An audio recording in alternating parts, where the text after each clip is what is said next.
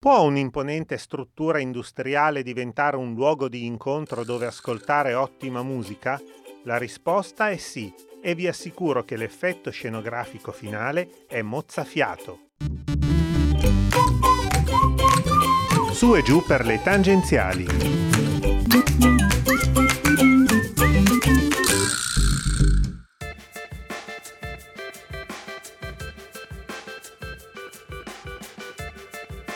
Gran parte della storia d'Italia è stata accompagnata dalla produzione della Società Italiana Ernesto Breda per Costruzioni Meccaniche, fondata nel 1886 a Milano. Produzione di aerei e treni in tempo di pace, mitragliatrici e cannoni in tempo di guerra. Il tutto con un recupero continuo dei rottami di ferro che venivano inseriti nuovamente nella produzione passando per le fonderie. Treni carichi di pesantissimi rottami da riutilizzare arrivavano dentro gli stabilimenti di Sesto San Giovanni, dopo aver attraversato buona parte della città. Qui, grazie a una enorme struttura lunga 200 metri, larga 60 e alta 20, denominata carro ponte, i rottami venivano scaricati e smistati alle linee di produzione.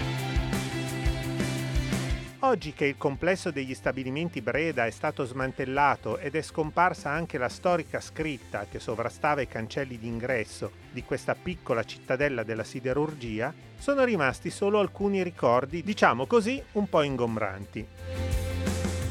Innanzitutto il carro ponte che oggi con una suggestiva illuminazione rosso fuoco è diventato un'area di intrattenimento in cui si svolgono spettacoli e concerti, poi c'è la FS 380, la storica locomotiva costruita nel 1906 che per 30 anni ha viaggiato sulla rete ferroviaria nazionale. Oggi riposa sotto una copertura di plexiglass che la protegge dalle intemperie.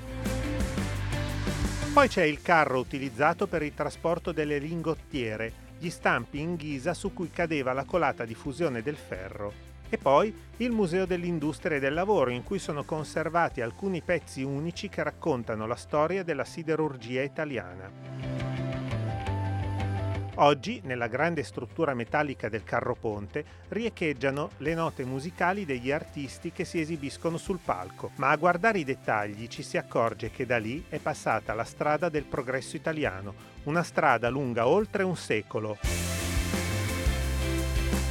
Alla prossima! E ricordatevi di sottoporre la vostra automobile alla revisione periodica obbligatoria.